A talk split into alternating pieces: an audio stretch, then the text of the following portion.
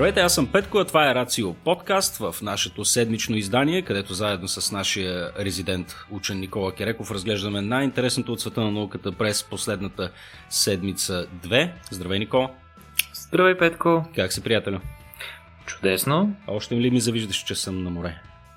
А, вече не си спомням какво беше, така че не знам дали, дали трябва да ти завиждам.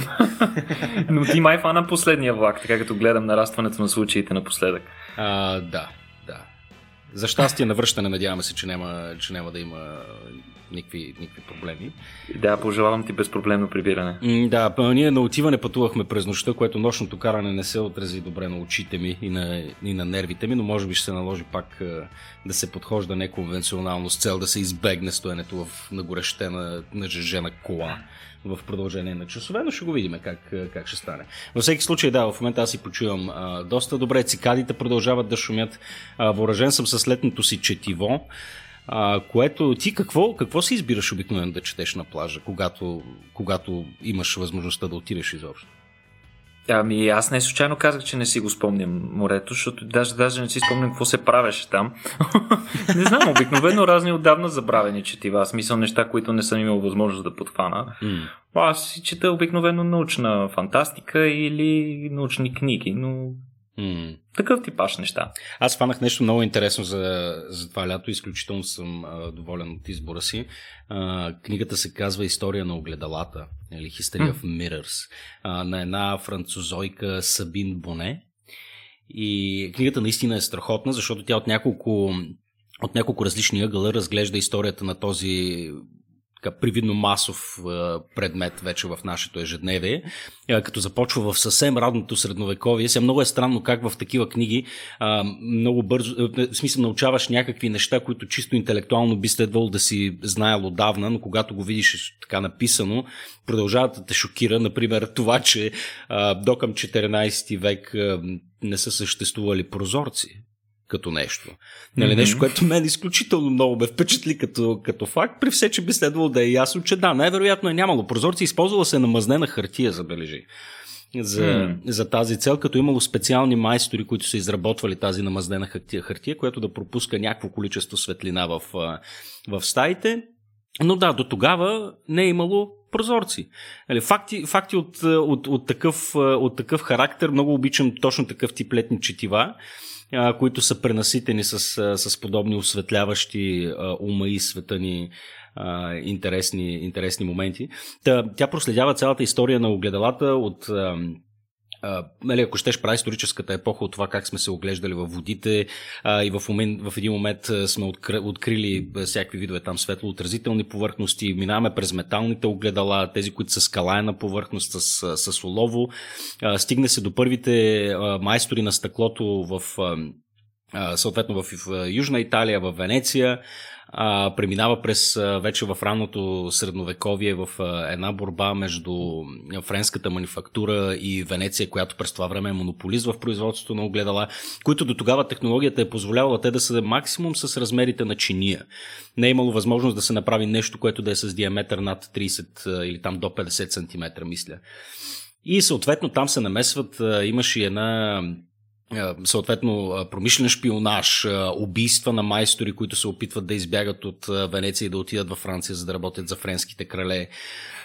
Страхотно, страхотно, страхотно и цялото това нещо е допълнено с съответно с един поглед към вътрешния ни свят и как собственото ни, собственото ни отражение се е променило нашата култура, начина по който гледаме себе си, собствената ни психика, концепции като, като суета, еротика, включително и нали, разглежда огледалото и отражението през християнската призма, ранната, ранната християнска призма, или по-скоро не толкова ранната християнска, колкото в периода на средновековието, когато се е смятало, че това естествено е продукт на дявола, чиято цел е там да опошлява женското, да изкривява красотата, да насърчава еротичното и греха.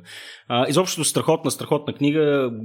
Позволявам си да я, да я пична, да да я препоръчам на нашите читатели. Отново са Бим Боне, История на огледалото. Купих си от Панаира. Ти купи ли си нещо от Панаира? Мисля, че няколко книги си взех, от които нито една още не съм прочел. Тук седят. Даже една от тях, между другото, в момента използвам, за да екранирам микрофона си от странични звуци. и това е най-честата и употреба напоследък, за съжаление, но когато имам време, безспорно ще и посветя а, повече по предназначение време. Да. Еми, да, сега поради професионалното ти амплуа, Никола, ти си малко или много задължен и завързан с тежка верига да, да разглеждаш а, научните новини и да правиш съответния подбор. А, сега, гледайки подбора, който се ни направил тук, аз искам да започнем с първата ни естествено космическа новина, защото вчера нали, едно от предимствата на това да си на море е, че а, когато си близо до плажа и няма светлино замърсяване, може свободно да наблюдаваш небето. И вчера сме преброили сигурно 13-14 сателита, които преминаха, преминаха над нас и ги проследявахме с поглед. А, така че имахме възможност с, тук с приятели и семейство да си поговорим за космос и да, и да погледаме малко към небето. Та затова искам сега да започнем и с, с тази тема. А, завръщане към Луната виждам, че е нещо, което ще се случва скоро. Какво правят нас? А, за нас, да, но това, което казваш ти за сателитите, аз не, не си спомням, в крайна сметка не успях да проследя, но вчера по принцип трябваше на SpaceX да изстрелят новата си порция Starlink сателити, като а, мисля, че съществената част от тях вече са с новата силно затъмняваща технология. Не знам дали тях си успял да видиш, но... Едва, ако... Надявам се, че не. не знам, не знам дали толкова е остро зрението ти, за да надмогне най-новите технологии за затъмняване на сателитите, но ако разполагаш с достатъчно ясно небе, разбира се, а и достатъчно време да се взираш в него, можеш спокойно да видиш доста сателити. Вече в небето над нас преминават доста интересни тела. Между другото има и а, много готино приложение. Аз може да го линкна в последствие, където може да видите точно над вас какви обекти минават, а, като а, подобно на другите приложения, то показва и какви са звезди, съзвездия и неща са изгряли точно на вас момента, включително и планети, но по-интересното е, че показва и изкуствените обекти, включително сателити, може да видите кога Международната космическа станция минава наблизо и ако можете и да я пошпионирате. А, иначе да се върнем на НАСА, нови новини от а, любимата ни космическа агенция. А, най-накрая се задвижват нещата покрай тяхната а, SLS ракета, която трябва да изведе а, първите космонавти и първите астронавти на Луната от 50 години насам. А, това трябва да се случи през 2024 е планирано. Въпросната SLS ракета имаше огромни проблеми по време на конструиране, проектиране и така нататък и се забави чудовищно много. Вследствие на тези забавения тя натрупа и доста свръхбюджет. А междувременно, а, както реалността в момента ни показва, частните играчи понякога се движат доста по-бързо. Mm-hmm. В един момент имаше, беше под сериозен въпрос изобщо проектът SLS ще го бъде или няма да го бъде, дали пък SpaceX няма да направят нещо по-добро за това време. но в крайна сметка NASA го докараха вече до първия завършен а, така, първия завършен прототип на ракетата, който ще бъде тестван съвсем скоро. А, сега по-интересното е, че, което трябва да кажем за тази ракета, че към момента тя е най-мощната строена ракета някога. В смисъл най-мощната от гледна точка на факта, че тя вече е готова. Предполагаме, че в най-скоро време, ако всичко върви по план при SpaceX и с техния Starship, Starship вероятно ще стане по-мощен, но тъй като от него в момента имаме просто някакви а, тестови форми, scale down версии на това, така че той не се счита. SLS към момента е най-голямата ракета строена някоя тя. По-голяма от Saturn 5, по-мощна, по-голяма от Saturn 5. Да.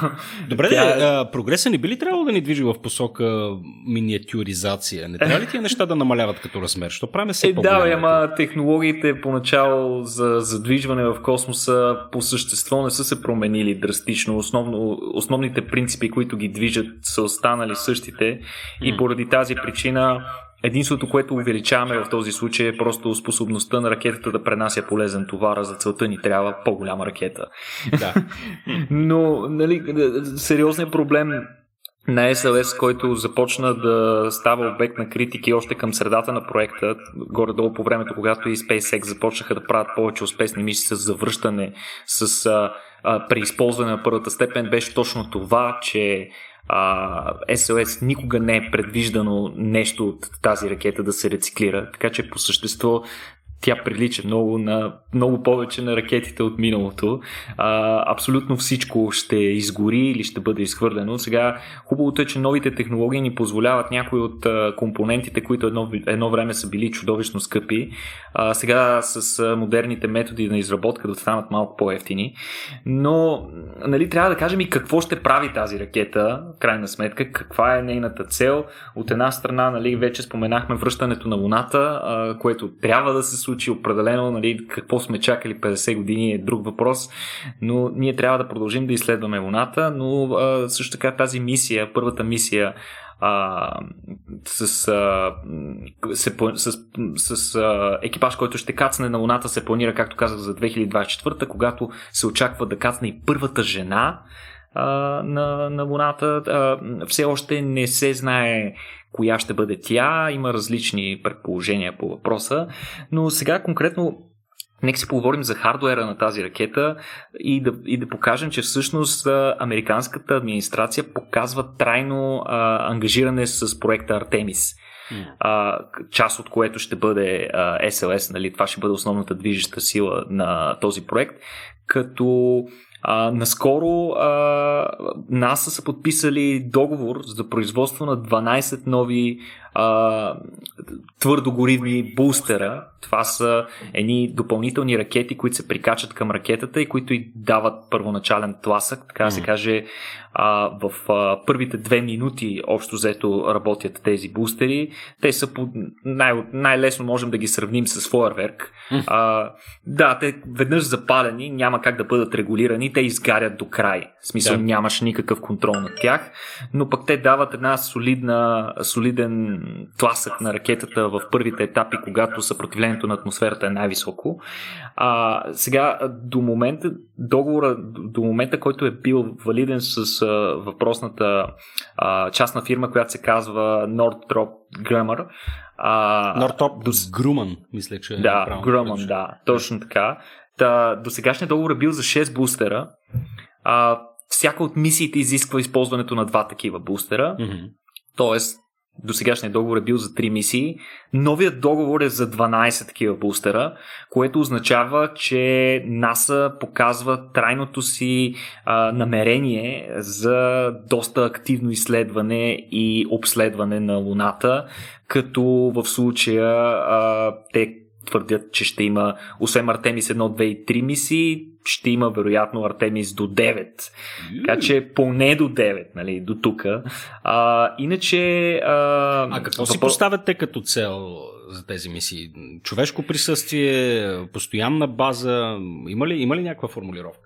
Еми, на този етап не е чак толкова ясно какво точно ще се случва. Намеренията до тук са ясни за първите три Ар- Артемис мисии. Артемис 1 мисията ще бъде до година, като нейната основна цел ще бъде да се изтестват възможностите и технологиите на ракетата доколко, и доколко работи тя правилно. Тази мисия предвижда ракетата без никакъв екипаж да бъде изпратена в орбита на Луната и, и да се върне след това. Mm-hmm. А, след това Артемис 2 ще бъде нещо подобно, което обаче ще се случи с екипаж а Артемис 3 е въпросната мисия, за която си говорим 2024, когато, която най-накрая може би ще изпратим отново хора на, на повърхността на Луната. Следващите мисии обаче са доста по-неясни. Трябва да кажем, че първите три мисии в началото, когато се предвиждаха, предвиждаха да имат и а, да използват една междинна станция, която да бъде в орбита на, около Луната, така наречения Lunar Gateway, а, но в последствие НАСА взеха решение, че за първите си три мисии те няма да използват Gateway. Тоест Gateway няма да бъде изграден на този етап, етап няма да бъде готов.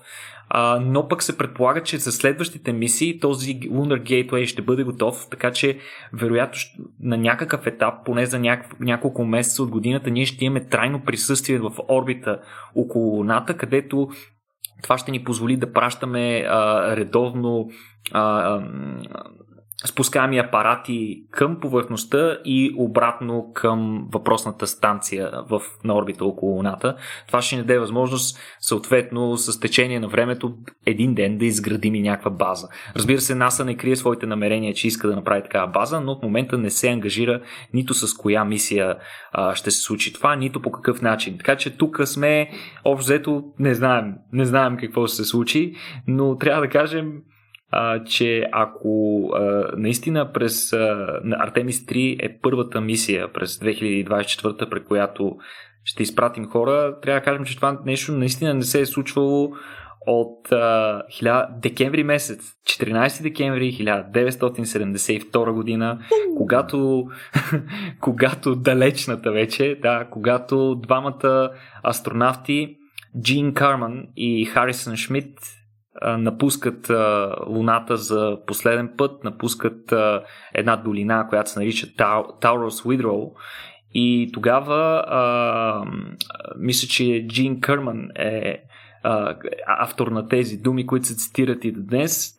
На, на тръгване той казва последните думи казани на Луната. Нали? Всички сме чували за първите думи казани на Луната, но малко хора са чували вероятно за последните думи казвани от човек на Луната и, и, и те гласят нещо следното, не, нещо такова. Ние напускаме а, Луната, напускаме я така както дойдохме, по волята на Бог и ще се върнем отново с мир и надежда от цялото човечество. Така че това са много, много вълнуващи думи и наистина се надяваме това завръщане да, да стане час по-скоро. Трябваше вече да се е случило, ако трябва да сме честни, но да трябва да се въоръжим с още малко търпение, за да го видим отново. Сега, Но трябва, е... да, mm-hmm. трябва да кажем, извинявай само, че се намеся за още, още веднъж, за да включим отново моите любимци от SpaceX, които напичат допълнителна установката около НАСА и техните планове, а, като им дават допълнително зор, защото наскоро излезе някакви а, първи данни, според които сегашната мисия а, сегашната капсула Crew Dragon, а, заедно с наличните ракети на, на, на SpaceX Falcon 9 и Falcon Heavy, а, могат да се използват в една сложна м- е в един сложен танц, при който едната ракета да изстреля капсулата, другата ракета да изстреля допълнителна,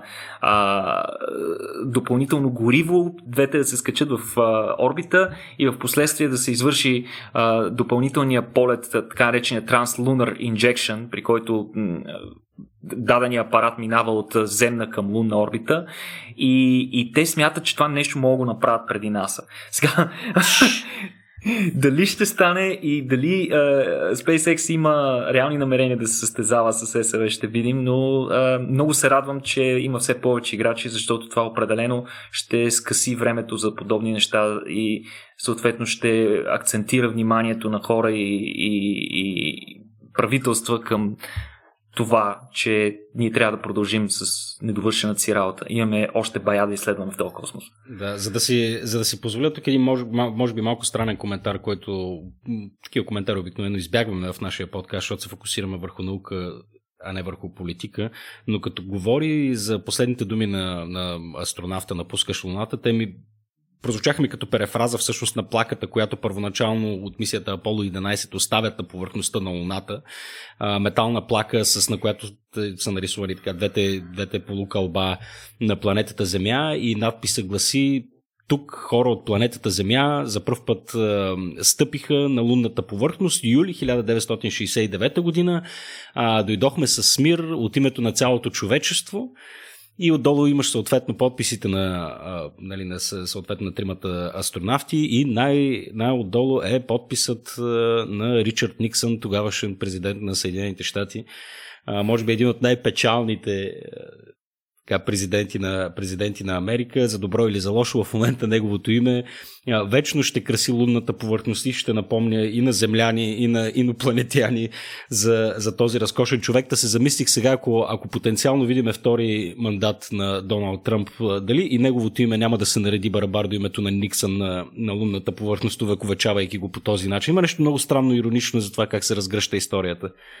наистина, наистина. И трябва да бъдем, трябва да бъдем откровени, че тласък, който се наблюдава в НАСА и в организацията като цяло през последните година и половина-две се дължи именно на огромните амбиции на Доналд Тръмп. Той очевидно вижда, че с политическите си речения, които са меко казано инфантилни на моменти, mm. той няма как да влезе трайно в историята, но той все пак иска да остави някакво наследство и е напълно наясно, както каза и ти с примерът ти с Никсън, че а, такива неща, свързани с епохални открития на ниво човечество, а не на ниво щатите, mm. са именно нещо, с което ти да оставиш някаква следа. И той наистина, наистина си е поставил подобна цел, като а, с всичките си изказвания той тласка НАСА да бързат, да не се отказват, да не отлагат нищо, да. че ще има допълнителни инжекции бюджетни, ако нещо не им стига. А, е, отново ще нищо, видим, да. Но, отново но, нищо, но, ново, нищо ново под слънцето. Знаем, че историята често пъти би, бива движена освен от случайността, но и най-вече от, от егото на хора с власт. Това можем да говорим още за, нали, за ранната епоха на мореплавателите от там, Испания и Португалия, например, където егото и търсенето на богатство е било основният двигател. В днешно време това не се е променило кой знае колко, затова нали, няма, няма и смисъл да сме особено цинични, затова важното е нещата да вървят напред. Та така. Еми, хубаво, чудесно. Да се надяваме тогава, че мисията ще, наистина ще им е успешна, тъй като аз поне в, в своя съзнателен живот все пак искам да видя хора, които кацат на друга планета, а някакси годинките си минават и този момент се не идва, колкото и често да ми се обещава, че този, че този момент предстои. Така че пожелаваме успех на НАСА. И сега, като говорим за инвестиции в, в подобни неща, един от, една от сферите, в която със сигурност се нуждаем от такива, е астрономията по принцип. Дали говорим за радиоастрономия или за всякакъв друг тип методи за наблюдение на небето, знаем, че това е едно от нещата, които най-вероятно а, биха ни спасили от а, действително екзистенциалния проблем на това да ни удари някакво чуждо тяло. А, и сега ти тук си ни извадил една новина, която, от която аз лекичко понастръхнах, имайки предвид какво точно се е случило. Искаш ли да споделиш? Ами да, всъщност това за мен беше новина, признавам. Вероятно хората, които следят по-стрикно какво се случва в космическите новини, сигурно са разбрали по-рано, защото новината, за която ще ви споделя сега, е от преди месец, но някак си е минало незабелязано а, покрай всичко останало и аз не съм обърнал внимание, но сега най-накрая попаднах на нея и това е а, че е, реално на датата 5 юни тази година е в близост до Земята, изключително близо до Земята, на орбита по-малка, на, на разстояние по-малко, отколкото, между, отколкото е разстоянието между Земята и Луната, е преминал доста голям астероид. И, и сега това това вероятно не шашка никой, защото от, от време на време непрекъснато чуваме за подобни а, съобщения как ще, бли, ще мине наблизо астероид и така нататък. Но това се оказа, че е бил един от най-големите астероиди, минавал толкова близо до Земята. И той е бил с диаметър над 100 метра, а, като е преминал с нали, доста скромната скорост от 100 000 км в час буквално е прелетяла, така да се каже, а, и е преминал на около 300 000 км от Земята, като Луната е горе-долу между 350-380 хиляди км от нас, така че е минал по-близо до Луната, но все пак между Луната и Земята, което на пръв поглед не ни се струва толкова близко разстояние, но, но, но това е реална заплаха за нас. За да, за да го иллюстрирам по-добре, ще кажа, че въпросното нещо е, е не просто най-големия а, такъв близко преминаващ астероид, а, толкова близко преминаващ астероид за тази година. Това е най-големия от 2011. В смисъл, и, и, и на фона на всичко това, Са до тук новината звучи супер обичайно, просто аз се казвам малко по-развълнувано, но ето го най-интересната новина. Всъщност астрономите са разбрали за въпросния стори два дни по-късно. Два дни по-късно, анализирайки а, резултати, получени от а, предишни наблюдения, те са детектирали, че въпросният астероид наистина е минал толкова близо. Тоест, ние продължаваме да имаме огромни пропуски в способността си да картираме тези опасни, така наречени Near Earth Objects или обекти, които преминават, чиято траектория преминава в близост до орбитата на планетата ни. Това е изключително важно, защото на фона на всички други наблюдения, които правим в космоса, свързани с задоволяването на а, изконното ни желание да натрупаме повече познания за Вселената и за това как, работят, как работи тя, а, то наблюденията на, на тези Near Earth Objects са от критична важност, защото, както каза ти, те до някаква степен гарантират нашата екзистенция. И а, от много отдавна а, учените, които се занимават с подобни наблюдения, са повдигнали въпроса, че е необходимо да, да се изстреля и да се раз... първо да се разработи, разбира се, след това да се изстреля максимално бързо поне един а, сателит с а, необходимите измервателни уреди, чиято основна функция да бъде това. Тъй като в момента картирането на въпросните а, астероиди и, и, и други подобни парчета и обекти, се случва като допълнителна дейност на други уреди, основно от Земята, между другото. А, докато космическите ни телескопи са заети с друг тип изследвания и само от време на време извършват подобни такива. В момента са картирани някакви там, не си спомням, 45 000 или нещо от този. Изключително голямо количество, но ето, че случайността винаги може да ни изненада и то доста неприятно. А не трябва да забравяме, че към момента а, ние имаме сравнително доста малко възможности да се намесим.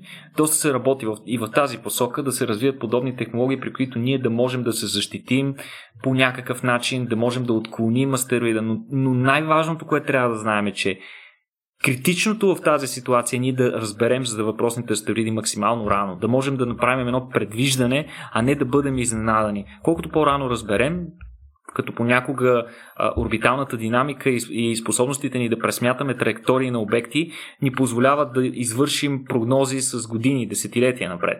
Mm. Когато е така и знаем, че някой обект наистина ни застрашава, а, ние ще имаме достатъчно време да се намесим и да го планираме това нещо.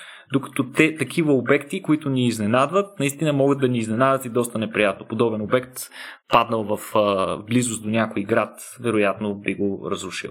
Добре, на тебе този така популярен сценарий от филма Армагедон до каква степен ти се струва правдоподобен? Чисто нали, да, да качиме няколко човека на два космически кораба, те да са съответно геолози а, или а, по-скоро те какви бяха? Миньори. Миньори бяха, да. да. Миньори инженери от петролната индустрия, които вкарват ядрен взрив в сърцевината на въпросния астероид и го взривяват. Това, предполагам, че тази хипотеза е била разглеждана по някакъв начин и 100% е била направена на пух и прах. На тебе как ти се струва това като идея? Ами да, от доста отдавна се говори, че този тип намеса, този тип манипулация върху астероид насочен към Земята няма да даде необходимия ефект, тъй като в крайна сметка това, което той ще направи е по-скоро да а, разбие въпросния астероид на по-малки парчета, което не е непременно по-малък проблем, тъй като основната маса на астероида си остава приблизително същата, а реалното нещо, което се случва е, че той се разпилява на още по-голяма територия и така може да покрие и да засегне още по-голяма територия от планетата ни като падащите пред, нали, ако си представиме астероида като един една голяма буца, като го разбием на серия от по-малки буци. Нали, всички сме свикнали, че като са по-малки буците, нали, те а, могат да изгорят в атмосферата при взаимодействие с, с, с атмосферата, но а, те трябва да бъдат доста малки, за да изгорят напълно от една страна. Това зависи, разбира се, от състава на астероиди и така нататък, но а, другото по-важно нещо е, че а, когато са на една голяма върхушка, така да се каже, тези, които се движат напред, реално ще правят въздушен щит на тези зад тях и докато, горни, докато предните изгарят, задните ще си минат без проблеми и ще направят а, абсолютен мазаляк. Е, това е детал, доста... върху който не се бях замислял. Да, доста, доста, по, доста по-смислени варианти, а, за които се говори напоследък, е да се използва Слънцето в интерес на истината, за отклоняване на, на подобни тела. И както казах, разбира се, ние затова трябва да знаем достатъчно рано, за да можем да се намесим достатъчно рано. Чакай, чакай, как Слънцето? Ами, ако можем да боядисаме някаква част от а, повърхността на астероида под, а, с някакъв определен цвят, така че или да отразява, или да поглъща Слънцето, ние можем да предизвикаме а, локални такива, м- като гейзери, локално стапяне, а, взаимодействие с веществото на астероида, което да предизвика а, такива снопове от а, изхвърлена материя. Когато снопа от изхвърлена материя в една посока, съответно астероида постепенно ще се движи на принципа на третия принцип на механиката. Нали? Всяко действие води до равно по сила, но противоположно по посока противодействие. Съответно, то ще измести астероида в тази посока. Другия вариант е, ако това нещо го направим, ако да кажем тялото а, не е идеално кръгло, ами е продълговато, ние можем да го направим в един от краищата му подобно нещо, или пък да закачиме някакъв гигантски двигател, или нещо подобно. Да. да, с който пък да промениме въртящия момент на, на, на астероида, как се върти около, около собствената си ос или Мгм. така си го представи как се търкаля в пространството, което също може да доведе до промяна в а, неговата траектория, а пък ако го завъртиме много бързо, нали, можем пък а, дори да доведе до някакъв тип разкъсване на този астероид. Изобщо, ако го почнем от много далече, а, съвсем малки манипулации могат да доведат до сериозна промяна в траекторията, достатъчна, за да може астероида да се размине от планетата ни или дори да не се размине, примерно да мине само в горните слоеве на атмосферата и да отскочи от нея, което също ни върши чудесна работа. Това също се случва практически непрекъснато и в, и в момента. Така че имаме, имаме различни видове опции, но те на този етап са просто теоретични, не са, не са а, нямаме реални технологии да приложим, но ако мога да направя аналогията, ако си представите, че сте един снайперист, искате да отстреляте нещо, някаква мишена на, на, на 400 метра или пък на, дори на по-голямо на 3 км, ако си представите как сте затаили дъх и се опитвате да стрелнете, а, мръдване от 1 мм спрямо мишената на тези 3 км ще доведе до отклонение от сорта на 20-30 метра в страни от там, където се целите. Така че, а, а, така че е, колкото по-рано се намесим, толкова по-малка манипулация ще е необходима, за да си свърши работата нещо. И практически почти никой от а, сега известните ни методи, за които се говори, че биха били ефективни при подобно нещо, не включва използването на ядрени заряди. За щастие. Което, което да нали, не казваме изобщо какви други рискове крие и така нататък. Да. Добре. Да, човек като почне да си мисли за такива апокалиптични сценарии, неизбежно се сеща аналогията тук и с динозаврите и кога ще дойде нашия ред и ние да изчезнем от повърхността на Земята като водещ вид и живота на Земята да рестартира отново. Обикновено го свързваме точно с, с подобен род а, събитие, може би по аналогия, като не се замисляме, че има доста по- бавни инкрементални промени, които, които могат да се случат, които да доведат до същия край, но тук да не се впускам в една друга дискусия. И винаги като съм като съм си мислил за периода на динозаврите, и аз като всяко хлапе съм, така съм бил привлечен от, а, от богатството на този свят, който вече, вече можем да погледнем само през а, лещите на Спилбърг и неговата интерпретация. Съм, съм си мислил, бога ми, как, какво огромно многообразие от, а, от животински и растителни видове са били изгубени и как в ден, до ден днешен ние откриваме същества, които абсолютно са, са тотално контраинтуитивно а, устроени, поведението им е странно, да не говорим за да, нали, на дълбочина в морето, какви, какви неща се откриват. Все по-странни и по-странни. А, да си мисля какви ли пък видове са съществували тогава, но като говорим за, така, за измеряла флора и фауна, може би на мен най-любими, може би повече от динозаврите, са ми така наречената гигантска, е, гигантска фауна а, на бозайниците най-вече. А, към тях съответно принадлежат небезизвестните там съблезъби а, тигри, а, огромните ленивци, а, разбира се мамутите и прочие същества. Пещерната мечка. Пещерната мечка, да, да просто да видиш, да видиш бозайник, който е с размер 6 метра, е нали, наистина, наистина нещо впечатляващо. А, гръбначно животно, което разполага с, с интелект, а, който поне на теория или поне предполагаме доста повече е превъзхождал този на динозаврите. А, те винаги са ми се стрували доста по-интересни и по-ужасяващи. А, и а, сега като говорим за такъв вид изчезнала, изчезнала фауна, ти си ни подготвил а, една новина за пингвини. Да, за какво, си за какво за... иде реч тук? Имало е гигантски пингвини ли? Ами пингвините, трябва да кажем веднага какво са пингвините. Пингвините са птици, а единствените оживели птици след смъртта на динозаврите, а единствените оживели динозаври след смъртта им. Това са птиците, така че тук отново ще си говорим за някакви роднини на динозаврите, които mm. ти така сериозно обиди. Аз съм сигурен, че Владо Николов няма да се съгласи с твоята теза за, за разликата между интелигентността на, на динозаврите и на бозайниците. Чакай, чакай, тя не, е, не, не, не е ли очевидна тая разлика? Не е защо, оборена, защо би бил не. поспорил? Не, не, не, не е оборена. В смисъл не е категорично това, това отношение. В смисъл той вероятно и както хората, които занимават с динозаври, а, те тъй като това е основния... Има пристрастие, точно така. Това е основният обект на, на, на техните изследвания и на тях не им се вярва, че животните са били по-ограничени от бозайниците. Нали? Но трябва да кажем, не, действително, че мозъка, поне по това данните, които притежаваме към момента, мозъка на бозайниците изглежда доста, доста по-сложен от този на повечето намирани а, черепни кутии на, боза... на, на, на динозаври. Ние не сме намирали хубав а, мозък от динозавър, най-вероятно няма и да намерим.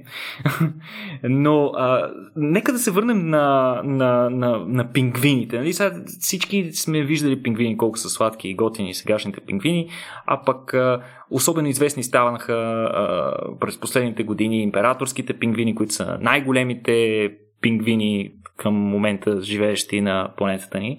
Но те съвсем не са били единствените гигантски пингвини живяли в а, геологичните периоди на съществуване на нашата планета. Такива имало и преди като преди а, а, милиони години, нали, първите такива открити са намерени в а, Нова Зеландия, преди около находки от преди около 60 милиона години и те се смятат, че са предшественици на съвременните пингвини, тогава живеещите. Разбира се, тук става дума за Южното полукълбо, но наскоро учени а, са направили находки, че подобни предшественици се намират и в Северното полукълбо.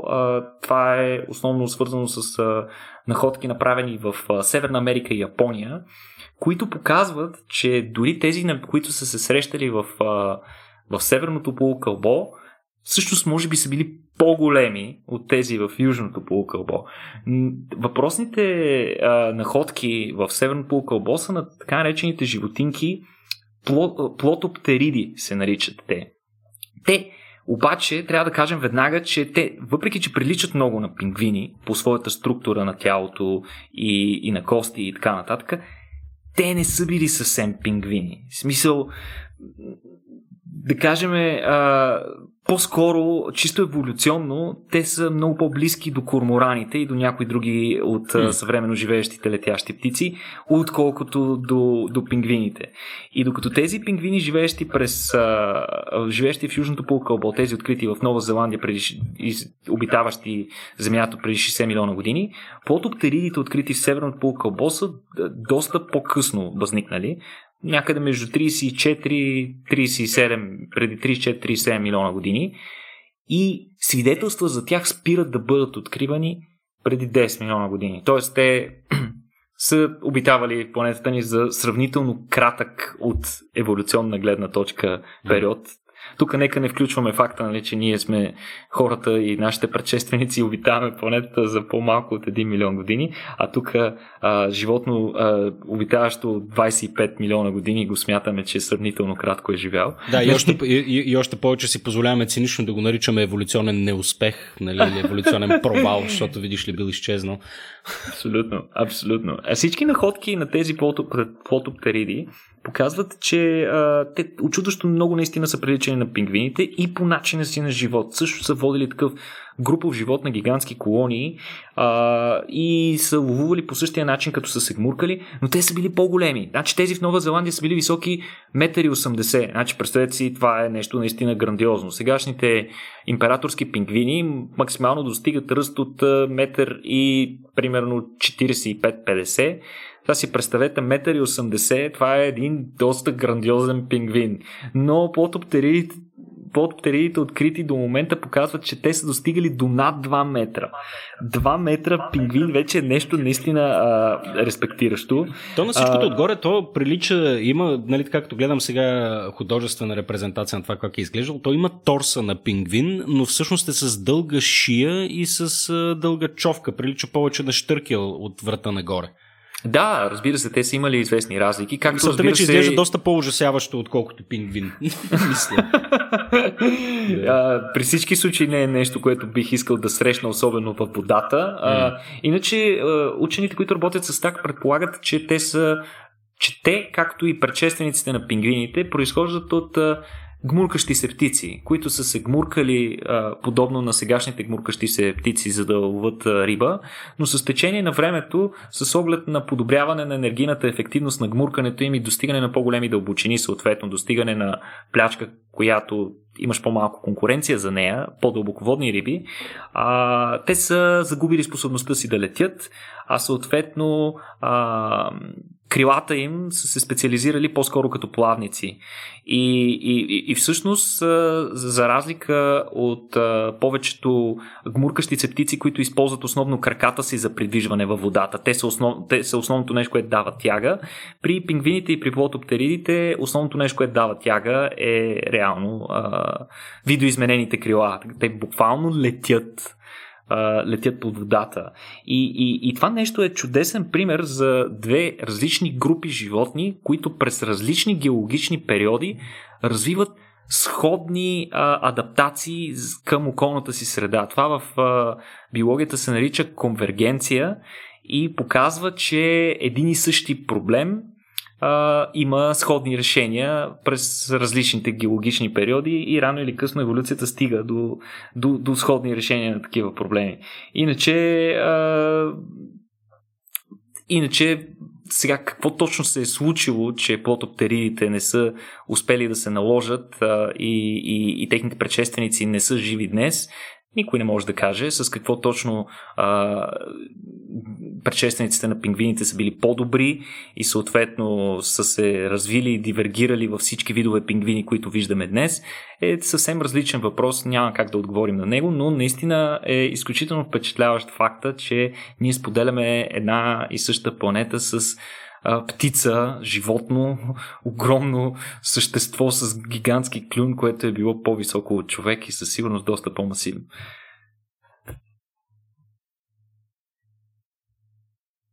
Петко.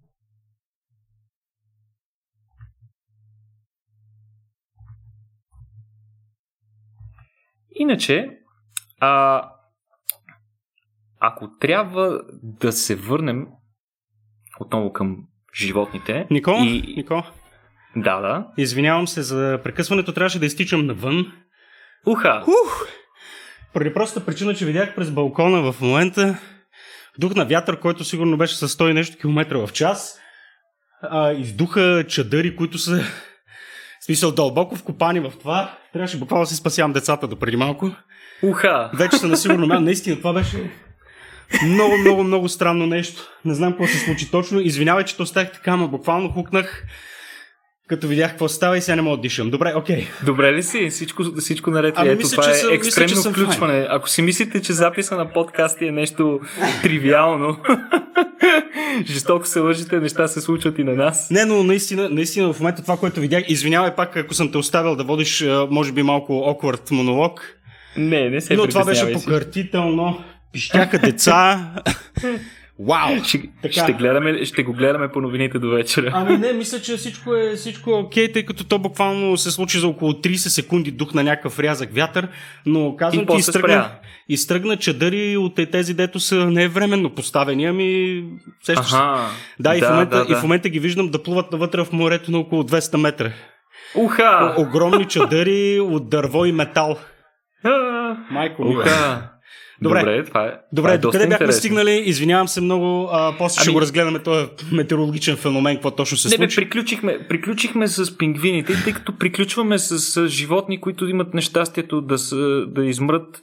Нали, а, затова логичният преход, според мен, към следващата новина би бил е, една друга тъжна новина а, за нещо, което се случва в момента, нещо за което в момента не се говори насякъде, но а, през последните няколко месеца се наблюдава интензивно а, и необичайно измиране на слонове в а, Ботсвана. А, страхотно просто.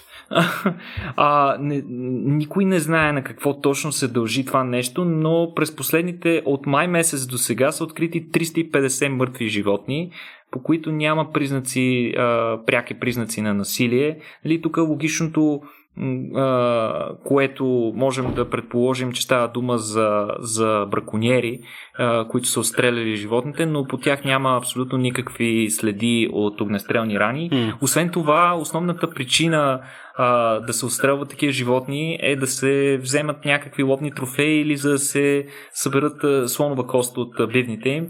Но на въпросните животни нито бивните са им били пипани, нито други части от тялото или главата а, не са били взети така че а, най-вероятно не става дума за браконьери. Mm. А, иначе а, трябва да кажем, че въпросните животни са открити в близост до водни източници а, покрай делтата на Окаванго. А, по принцип в Ботсвана е един от а, големите и важни райони за, за, за, за слоновете като животни. Значи в момента на планетата са останали по-малко от а, половин милион от тях. А, са, само в Ботсвана обаче има 135 хиляди. Огромна популация. Една пета е там. Да, така че там е много важно, много е важно тези животни да се пазят и, и, и, и да се защитава популацията. Те принцип за защитен вид, тъй като в Ботсвана от една страна има воля да се защитават, от друга страна те са важни за туризма, тъй като доста хора идват именно за да гледат стадата от слонове, как преминават и така нататък, така наречените фото сафарита. И това доста е разтревожило властите. Те се опитват да разберат а, точно какво се случва. Свързали се с а, близко разположени държави, например в Намибия, и там не докладват подобно нещо, нямат повишена смъртност на животните.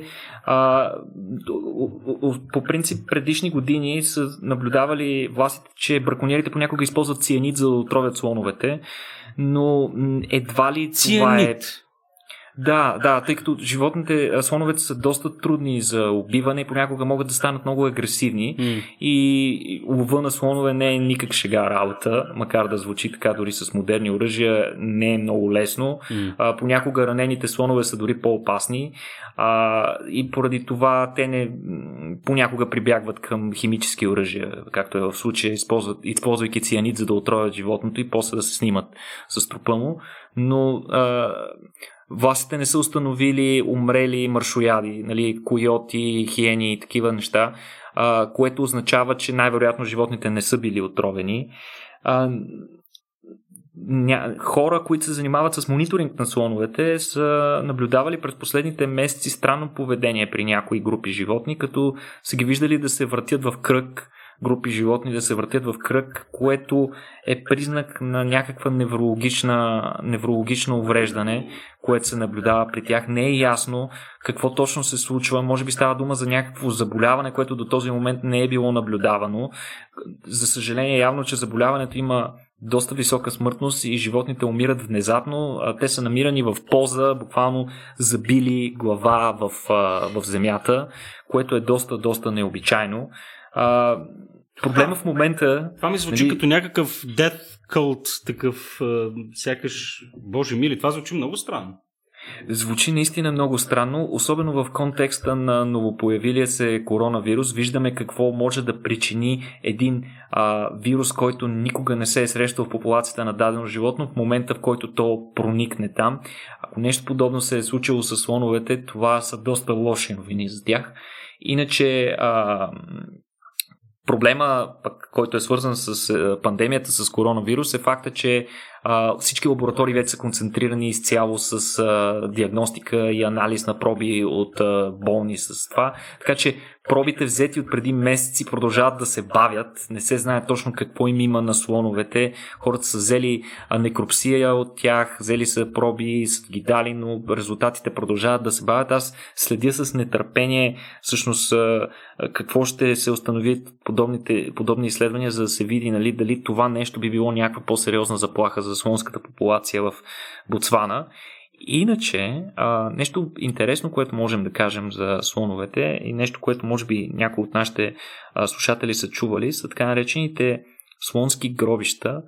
Оказва се, а, то това е доста а, до голяма степен е а, спорно е и дори в научните среди до момента няма консенсус по темата, но редица изследователи, които се занимават с наблюдаване поведението на слоновете, са обърнали внимание, че те много често, че те имат много, много специално отношение имат към умрелите си събратия.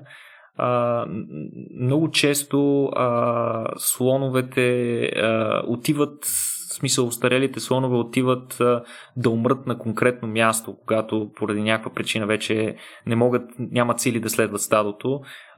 Те отиват на конкретни места, където се натрупват повече кости на умрели слонове с течение на времето, но тези места а, не са просто като, като някаква могила на умрелите слонове, ами те са и места за а, поклонение, според а, някои от учените, тъй като а, живите стада често се връщат на местата, където техни събратя са умрели и, и, и прекарват часове или понякога дни на тези места, като внимателно обследват остатниките от, от своите събратия, повдигат ги внимателно с хоботите си, включително стъпват нежно на някои от костите, без да отпускат цялото си тегло върху тях, без да ги смачкват, просто ги стъп, стъпват върху тях, отново се отместват.